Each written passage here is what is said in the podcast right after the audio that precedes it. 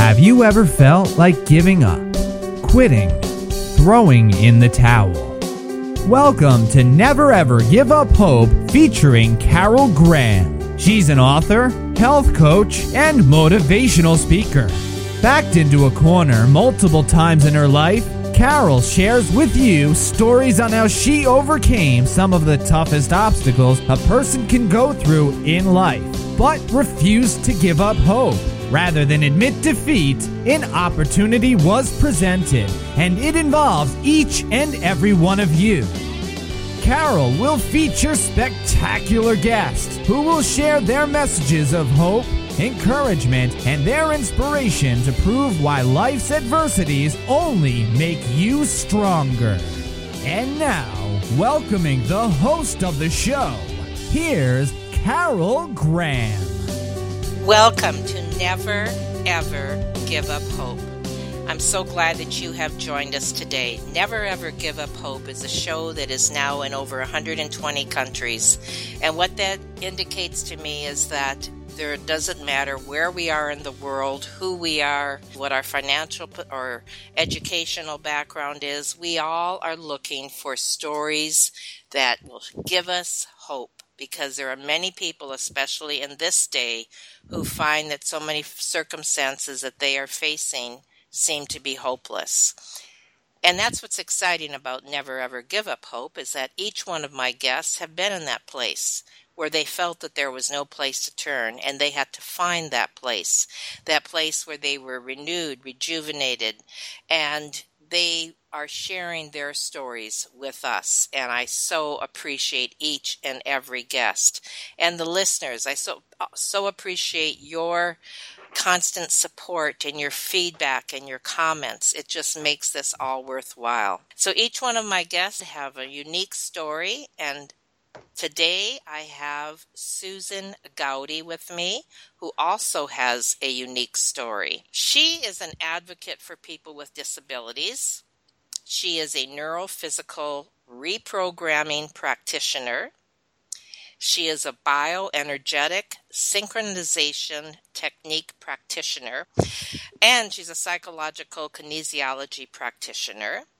She is the author of a book entitled The Journey from Fear to Love is Shorter Than You Think. That is very intriguing. I love that title. Welcome, Susan. Thank you, Carol. Thank you for having me. Oh, I'm so glad that we finally got together. This is awesome. Now, my first question to you is that I'm quite confident that you will agree with me that when you are abused as a child, that it affects your entire life. Correct? Absolutely. Okay. Absolutely. Now, there are people who use that abuse or can use that abuse, and I'm sure we've all had that experience of someone in our lives who has done that as an excuse. And they also, or some people, can use it as a stepping stone. And this is one of the things I know that you are going to address today is the difference between the two and what we choose. Now, was there a time in your life when you had to make the decision not to allow your abuse to rule your life, but instead turn it around and make it a stepping stone? Absolutely. Um, the abuse that occurred to me, the trauma that happened was before I was even three. So uh, it took me a while to figure out, you know, what was causing some of the issues that I had in my life, like some of the fears, um, being extremely terrified of um, the dark, uh, terrified of certain people, uh, certain places. I, I mean, I, I, grew up and didn't really understand where all that was coming from. So when I was in college, is when I um, I was taking social work classes and psychology classes and I'd taken a class on um, flashbacks.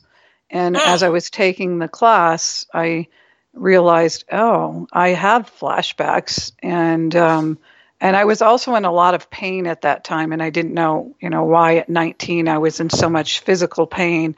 Um, you know, I had a hard time just walking straight. I just had a lot of back pain. Um, and I didn't have any real reason that I understood for why that was. Uh, but the flashbacks that brought up for me also that I, I had a reoccurring nightmare, and I had had this reoccurring nightmare my entire life, as far as I could remember, as far back as I could remember. Uh, and it was pretty much every night. And I would wake up white as a sheep, blood curdling mm. screams, and Aww. and uh, it was the same nightmare over and over again. And I the pain though, when the pain started to get so bad where it was disrupting my life, you know, at 19, uh-huh. I was having a difficult time being able to do the things I wanted to do.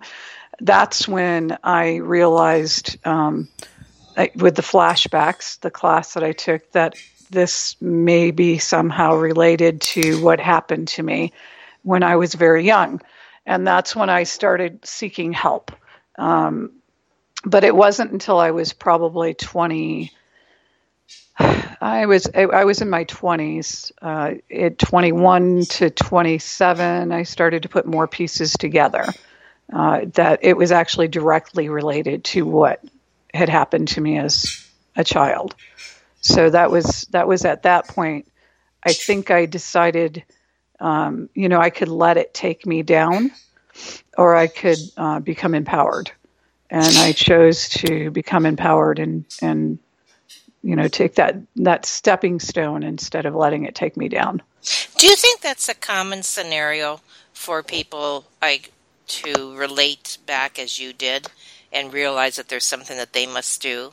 No, I don't think, I think a lot of people, especially at the age I was, I mean, I was not even three. I think a lot of people would not, it would be really difficult for them to make that connection. Um, I was really lucky when I really made a, a solid connection that all of these different things were really related to what had happened when I was young. I was actually like 27.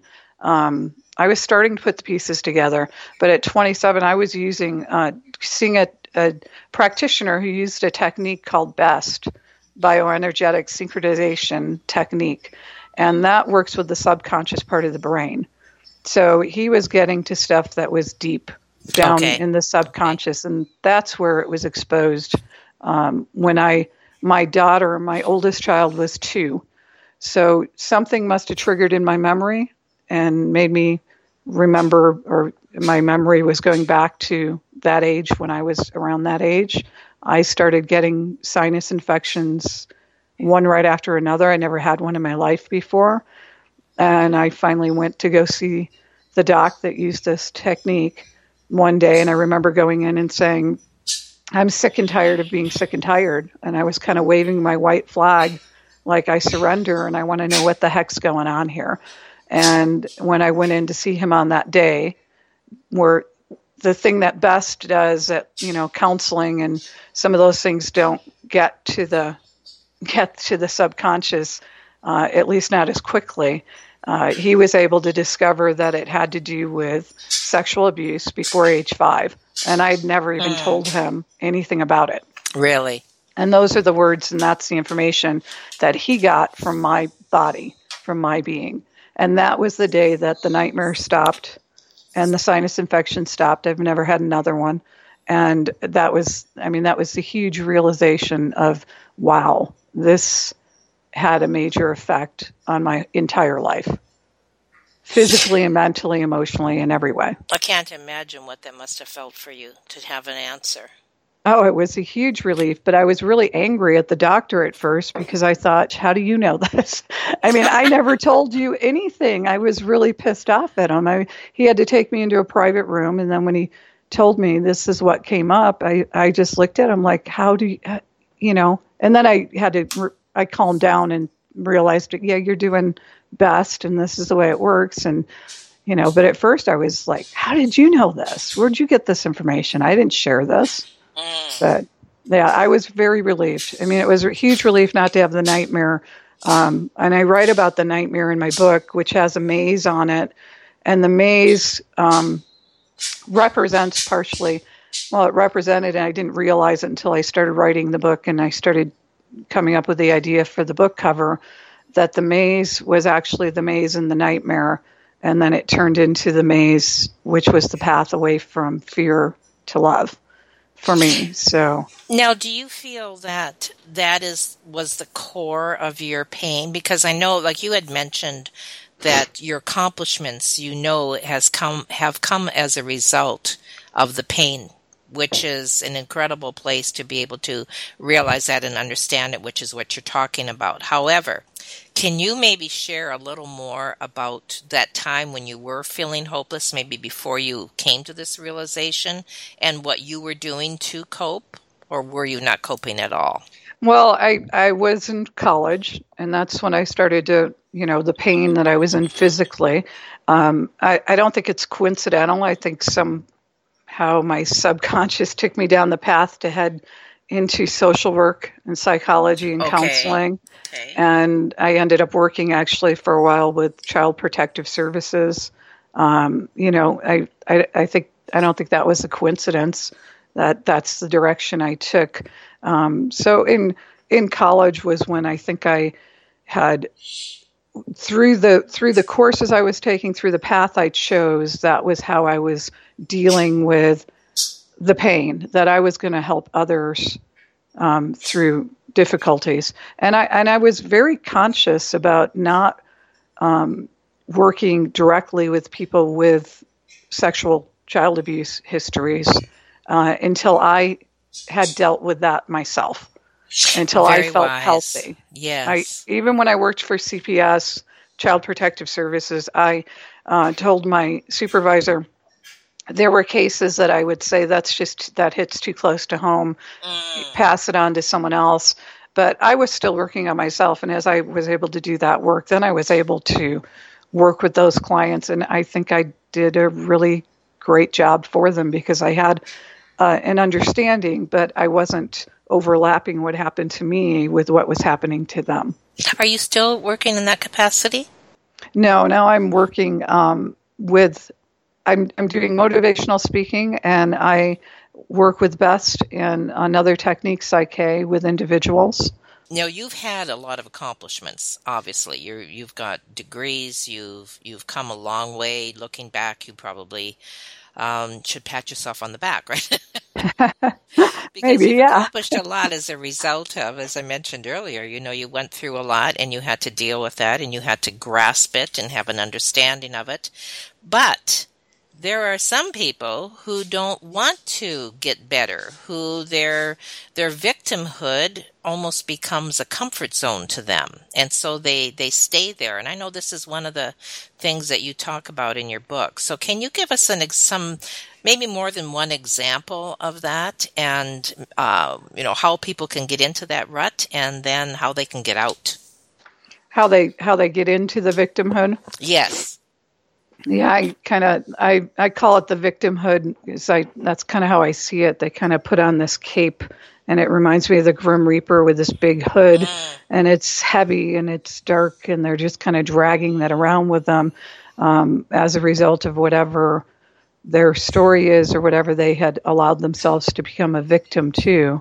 Uh, and I think that the reason that people get stuck often in the victimhood is because it's familiar to mm-hmm. them. It's all that they know. Mm-hmm. It's comfortable because it's familiar, and it's easier they feel than changing. And then sometimes there's the drama part of it, and it, it's it can be something very dramatic, and they can share it with people who they get a response from, and and maybe some attention from, and and I think it can start to also get kind of addict, addictive. You know, drama can become addictive.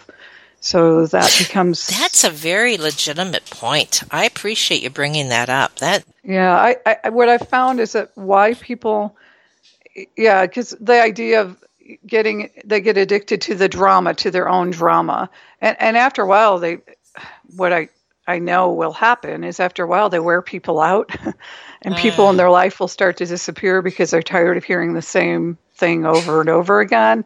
Uh, how much more are you going to milk it? You know, how much more are you going to get for it? Because they're not making a change. They're just continuing to talk about their story or their whatever it is that they became a victim to. Um, so they they will start to lose friends and maybe even family uh, as a result of that. They'll get tired of it, tired of hearing it. But I, I see that there's two common denominators that I've found with someone who chooses to stay a victim or in fear. One, I think it's that they don't feel worthy and two, that they lack a connection to their source, whatever that is God, universe, source, whatever that is for them. And you can't really, I mean, unless you feel worthy, you can't have a connection to source. Unless you have a connection to source, you can't feel worthy. They kind of go hand in hand. So I, I think that those are the two things that I've realized that they're they're missing what something that you just said about those who almost become comfortable in their state of being a victim and talking about it and possibly losing friends as a result. I certainly can understand that. We've all had people around us who have been drama queens per se, and like enough, enough is a you know already. But my question to you is, what about those people? Let's say even yourself who have experienced these kind of things and they still talk about them to help somebody else. What is what is the difference between one and the other? Well, the difference I think is that it's not it doesn't take over their life. They're not um, now being a victim to their okay, story. Okay. Um, so that so it's, they can still talk about their story, but they're coming from a different perspective. Is that what you're saying? Yeah, absolutely. I mean, when people ask me to come and speak, um, I try to actually not talk about what happened when I was a kid. I try to talk more about the steps I took to healing because I feel like everybody has a story. Everybody has something. Mm-hmm. I mean, maybe the and it and it's all relative. So maybe somebody's the worst thing that ever happened to them was stubbing their toe. If that's the worst thing that's ever happened to them, then that's really bad for them. Right. And right. the worst thing that ever happened to me was this childhood trauma. Um, but I mean, it's it's all relative. I don't think you can make comparisons. So I try to not make that the big deal about okay. what I've come to speak to you about. Now, what about dealing with those? Uh, do you recommend that, going back and dealing with those things, uh, like a one on one, when it's been a situation of abuse per se? I know there are many different thoughts about that. You mean going back and. And confronting, like, wouldn't necessarily be your fear, but confronting, you know, those who have abused you, and, and do you have any thoughts on that? Well, in my case, I mean, I, I I think it depends on the person whether or not, and I would say they need to be counseled through whether that's a good idea for them or not Okay. psychologically. Okay. Because some people it might be okay, and and others it might just make the situation worse. I mean, it's kind of like if you do um, psychotherapy or hypnosis. Um, some people can handle going under hypnosis and reliving the event. Others, if they did that, it would be horrible for them and, and be much worse. So that's a real individual uh, decision and Fair something enough. that they should get some support on making that choice. And I tried to find the person that abused me, and I couldn't find him. So I did go through, but I worked with a counselor to look for him, and it, there it was. His name was too common where he was living, um, and I couldn't find him. So I had to come to terms with that I did the best I could, Okay. and I had to let it go, and and and hope and you know hope that he wasn't abusing somebody else.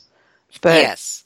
Yes. you know you got to have sometimes you know you have to have that faith that you know I do I do know that his parents dealt with it the best way they knew how at the time. Uh, it, it wasn't ignored.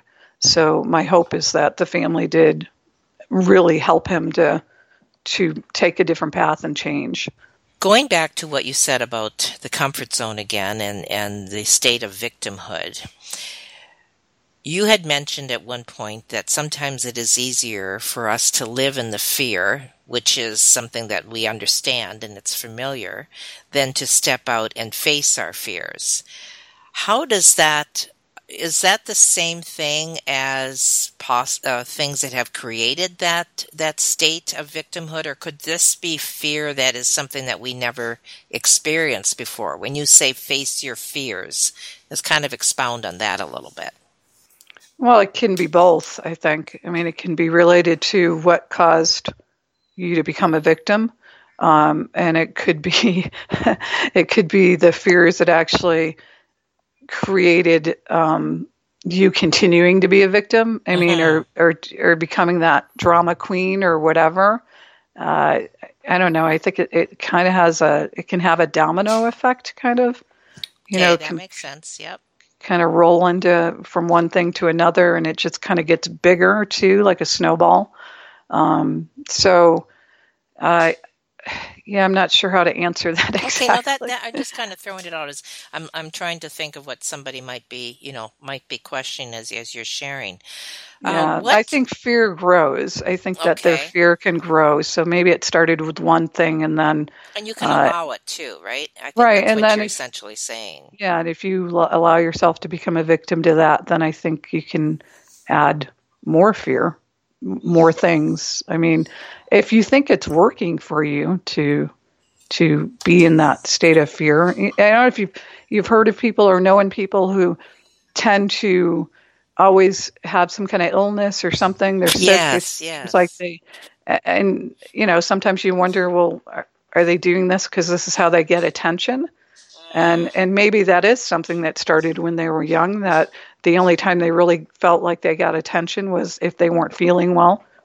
You know, mom and dad were yes, very busy yes. otherwise, but mom and dad were available if they weren't feel, feeling well. So it becomes a it becomes kind of a habit, like you said, to gain attention, needing, some something, yes. needing attention or something. Well, I think our biggest fear actually is our own power, and I think that we we don't realize as human beings how incredibly powerful we are. Um, Dr. Emoto, who's the author of Hidden Messages in Water, uh, he said humans vibrate at 570 trillion times per second, which is incredibly powerful, and that we have phenomenal potential that most of us don't give ourselves that kind of credit. Expound on that a little more. The idea that we have the ability to actually have the life that we want, to create the things Okay. that we want in our life, and that we are energetically extremely powerful. So, you know, what our thoughts are, putting out the right thoughts, because what you think about, you really do bring about those kinds of things, and understanding that you really are in charge of your life and how things go. I mean, I could have chosen to to be a victim. I don't even know if I ever actually became a victim, not knowingly. I mean, I didn't really know what was happening, but I could have chose to play out the victimhood, um, or I could have chose to embrace my power and move forward with my life and and use it in a more productive, powerful way. Do you think So- people are capable of doing that on their own, or do they need help? I think that's another one that depends on the person. I mean, I there's not a lot of people. I haven't met a lot of people who can remember if they were abused before three years old exactly what happened when they were abused, and I can remember it. Okay.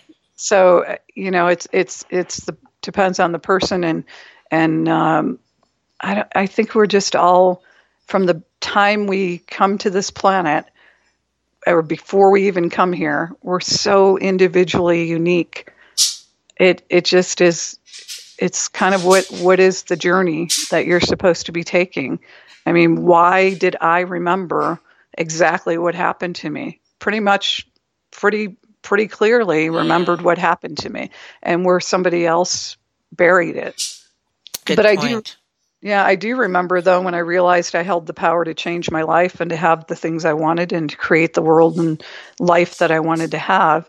And I remember it so clear because when I first realized it, I I was like thrilled. I was elated. I thought, "Oh, this answers every issue I've ever had because I have the power to change it. This is wonderful." And I was so excited. And then I after a few minutes I kind of freaked out because I thought, "Oh, oh crap." That means I can't blame anyone for anything. I can't be a victim and I'm accountable. I can't blame my husband. I can't blame my kids. I mean, and sometimes, I mean, they obviously deserve to be yeah, blamed, no right? kidding. That's right. And I thought, oh, well, that means I have to be accountable. And then I went back to the first thought that I had about the power and how good that felt, and that that meant that I could really make changes in my life using the power from within my being to make those changes. And I decided I think I'll stick with that feeling because it felt much better. And even though it's maybe hard to be 100% accountable for your own life. I, I think I'd rather work on that because that means power and power equals freedom. Now, when you came to this realization, were you at a place in your healing process in your journey that you were basically already healed? Or were you was this in the initial part? At what point was this? No this was years later when i felt like i was pretty well you know i'd, I'd done uh, um, the best and, and lots of different BEST sessions and things and uh, different types of counseling with hypnosis and all of that kind of thing.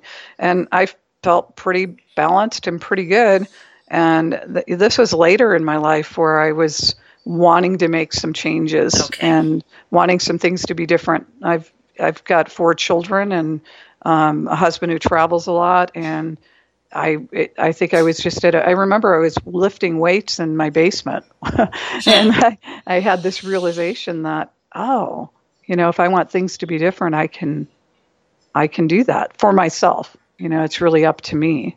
It comes down to attitude. That yeah. Everything seems to come down to attitude, doesn't it? Yeah, it's and it's it's a belief. It's a deep belief, and um, I do think that sometimes. Uh, well, I know that often we have to change those beliefs because the beliefs that we have are from way back when, from when we were children, and it's what we grew up with and what yes. we learned. Yes. And then your beliefs control your thoughts, and your thoughts control your feelings. So if you don't change the beliefs at that subconscious level, and that's where things like BEST and the PSYCH-K, this that those types of techniques, and there's several of them out there. Anything that's going to go deeper and get to the subconscious part of the mind is what's really going to make the changes for you. Well, why don't you talk about those techniques? Because you did mention them in your book which is again entitled The Journey from Fear to Love is Shorter Than You Think. So share those two techniques and explain them to us. Well, BEST is the long one, the bioenergetic synchronization technique. And it's basically, it works with the, the mind and the body and the emotional and physical and works with all of it. Um, so it, it's it works to clear out any inter- interference that is is keeping you from having you know what you want in your life or from being able to move forward down the path you want to take. And it's really simple. It's non-invasive. It's very gentle. Um, there's practitioners all over the world that that do it. And it's uh, I, I, it's, it's a technique I highly recommend that you know somebody go and check out what BEST actually is and how it works. It's hands-on healing, and it was created by a chiropractor who realized that some of the stuff he was doing as a chiropractor, um, that the changes he was making they weren't holding. So he started looking further and realizing that you've got to go deeper. You can't just work with the physical body, you've got to work with the whole body. But it, it clears out that interference that keeps you from. So you'll have physical and emotional changes. So somebody might come in with a with their neck, their head kind of stuck to their shoulder. If you've ever seen someone, they I, I, had a kid I worked on who was a teenager, and his head was cocked to the side and stuck. I'm like, "What's going on with you?" He's like, "I don't know. I just woke up this way." I said, "Oh, okay. So what happened before you went to bed last night?" And he had to think for a minute, and he said, "Well, I had a fight with my girlfriend." and it was the left side of his neck, which left and right, left side of the body is female, right side is male, and um, and I did a BEST session with him. And as we were going through, his whole neck straightened out, and he had full range of motion before he left. So, I mean, it, he had a physical. It showed up physically uh-huh. for him, but it was there was an emotional cause underneath that. Yeah, he was kind of blown away. he he talked about it for a long time. now let's talk about your book and that well you shared a little bit about it, but share some more about it and also who should read it, who it would appeal to, you know that kind of thing. Well, I wrote it. Um, I did. I didn't. I I just wrote it and then I then I went ahead and published it. I hadn't actually planned on publishing it, but I was encouraged to. Um, and I, I, wrote it more to give. I talk about the abuse briefly. It's mostly in the introduction of the book, and and the book itself, though, the body of the book is the steps that I took to heal.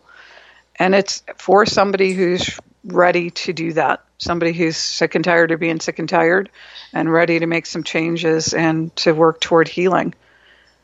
It's, I'm pretty blunt. Um, Okay. I try to use some humor to lighten it up. It's entertaining. It's it's an easy read. It's kind of like having a cup of coffee with me and having a conversation through the book with me.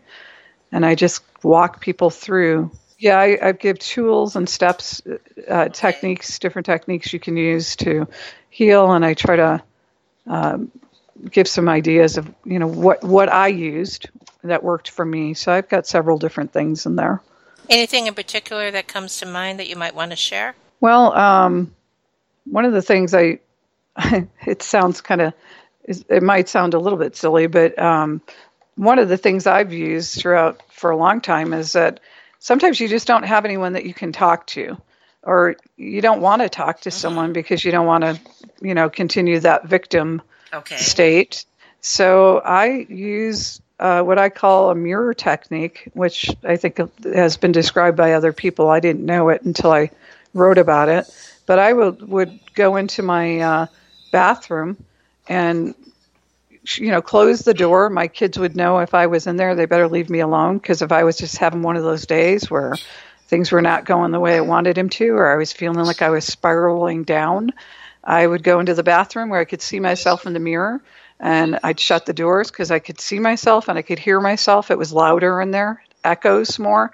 And I would just let myself go ahead, beat myself up, do whatever I needed to do. But I was doing it in the mirror where I saw uh-huh, myself. Uh-huh. So I, when you see yourself in the mirror and you see your face and the faces you're making and what you look like, and it's often pretty ugly, and then you hear yourself, it, that's when I would start to turn it around and start to talk myself back up.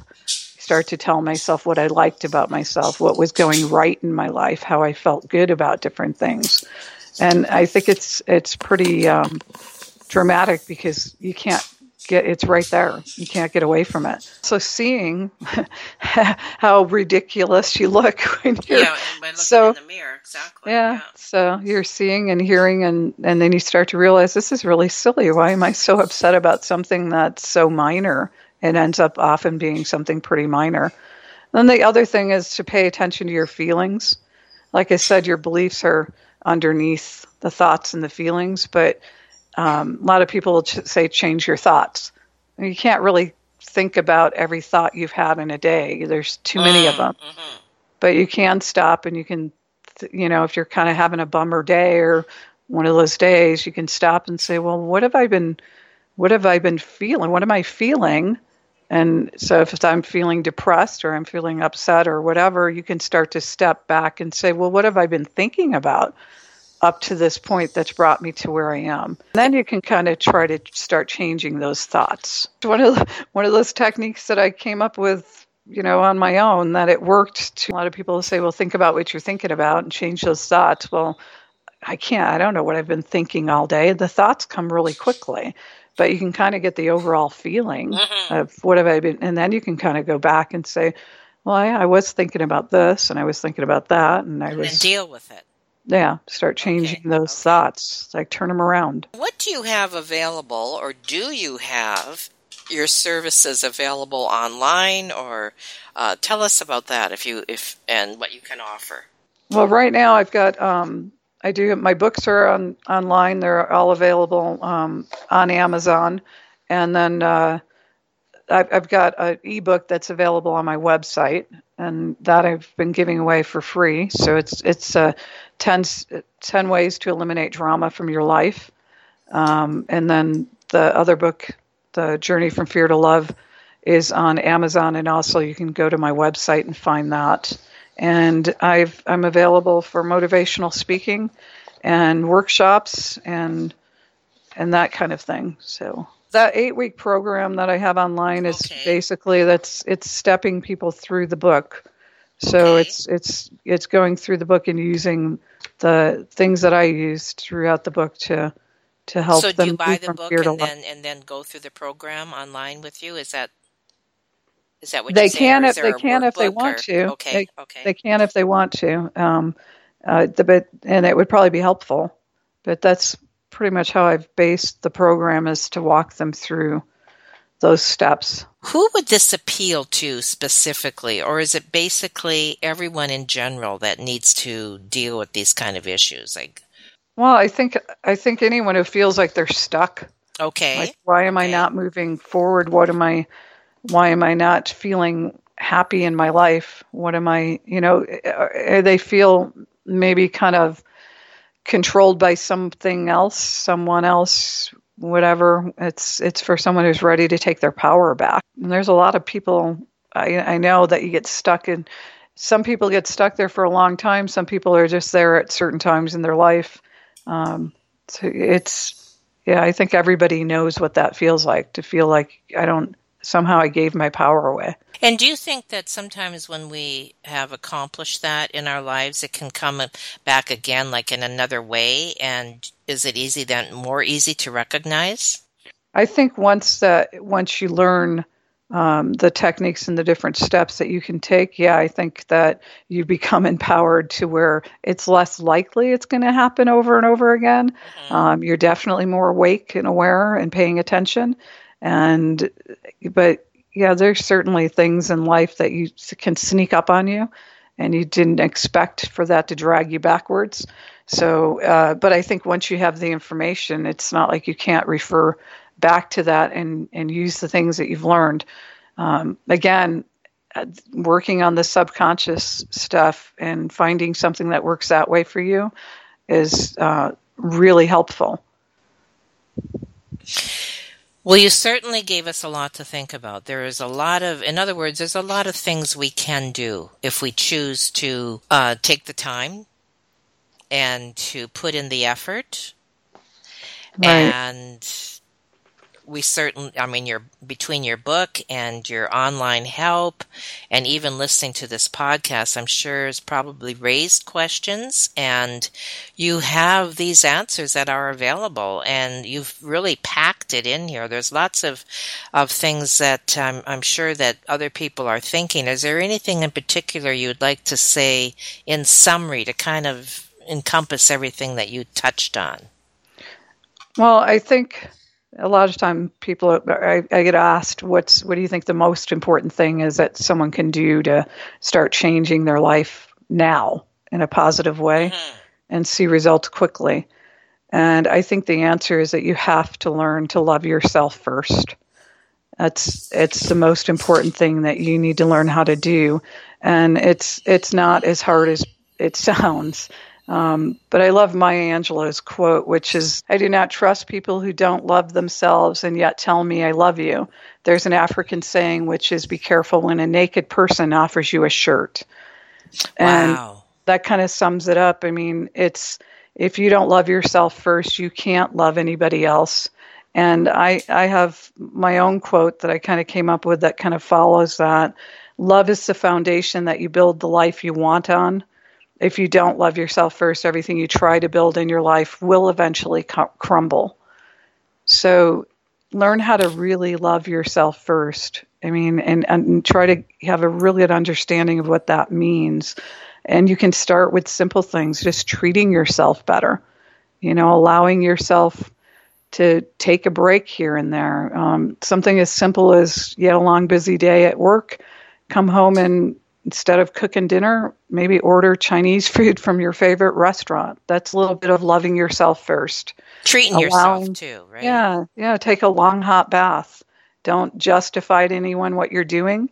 Don't. I mean, that's a lot of what people will do is justify it, and that's not loving yourself first. If you're loving your, I used to, with raising my children the way I did it was that I exercised, and so I would drop them off at daycare or their preschool and I'd drop them off in my workout clothes. And I got some dirty looks because the other moms were all complaining and talking about their busy day and what they had to do. and I, they'd be like, "What are you doing?" I'm like, "I'm going to go work out." Well, I have this and this and this. I mean, they had these mm-hmm. long mm-hmm. lists. Well, I was loving myself first, and I would go and do my workout. And be re-energized and refocused and present present and focused for my children come back pick them up and they had my complete attention because i had done something for me first that was really important to taking care of myself. That in itself what you just said is remarkable. And if that's what we walk away with that's going to be huge because you are speaking to many people who don't know how to just so simply love themselves. And right. even even looking in the mirror, like going back to what you said earlier, but even looking in the mirror and taking a good look at yourself and telling yourself that you're beautiful, or um, you know, I'm sure that this goes right along with the scenario when you when you compliment someone and they and they don't want to accept that compliment. Would that fall in the same category? Like I don't yeah, think yeah. well enough of myself to even receive that compliment. Yeah, if you receive the compliment, you're loving yourself. Yes, yes yes. unconditionally. Exactly. You know, and you're allowed by allowing others to love you.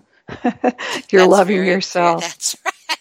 Very right. well put. Yeah. I think this is good premarital counseling. Yeah. You know, would be to learn how to love yourself so that you can love your spouse or well, Maya children. Angelou has another quote that I like about love that I think kind of can wrap this all up pretty well and why it's so important um, and loving yourself first. She says, Love builds up the broken wall and straightens the crooked path. Love keeps the stars in the firmament and imposes rhythm on the ocean tides. Each of us is created of it, and I suspect each of us was created for it. Hmm. That's beautiful. It's kind of how I feel about it. You got to take care of you. And people often will see that as, you know, that you're being um, self-centered. You're not being right, self-centered. You're right. being selfish, and it's okay to be selfish. You're not being self-centered. You're taking care of yourself, and that's that's okay. no, that that's a wonderful way to sum this up. I'm glad that you brought that up, and I really really appreciate that. As I mentioned, you had you've shared a lot. There are many different. Uh, different directions that we could go just from one of the things that you shared today. So I appreciate the scope of everything that you did share. Well, there's so many hurting people. Obviously, you have a you have a heart for those who are hurting, yes. and you want to help them. And yes. but I love what you said at the end there. Love yourself first. Help yourself first, and that's yeah. when you become beneficial for others yeah everybody everybody wins that way. Excellent. It was fun. I enjoyed talking to you. Good. I did too. I mean, thank you again susan. I really appreciate you joining us today and goodbye. Thank you for listening to never ever give up hope featuring carol graham. Did you know that most people succeed because they are determined to? Quitting was never an option Carol loves your comments and will respond to each one. So please subscribe and review this podcast. A rating of five stars would be outstanding and appreciated. Remember, if you are still here, there is always hope.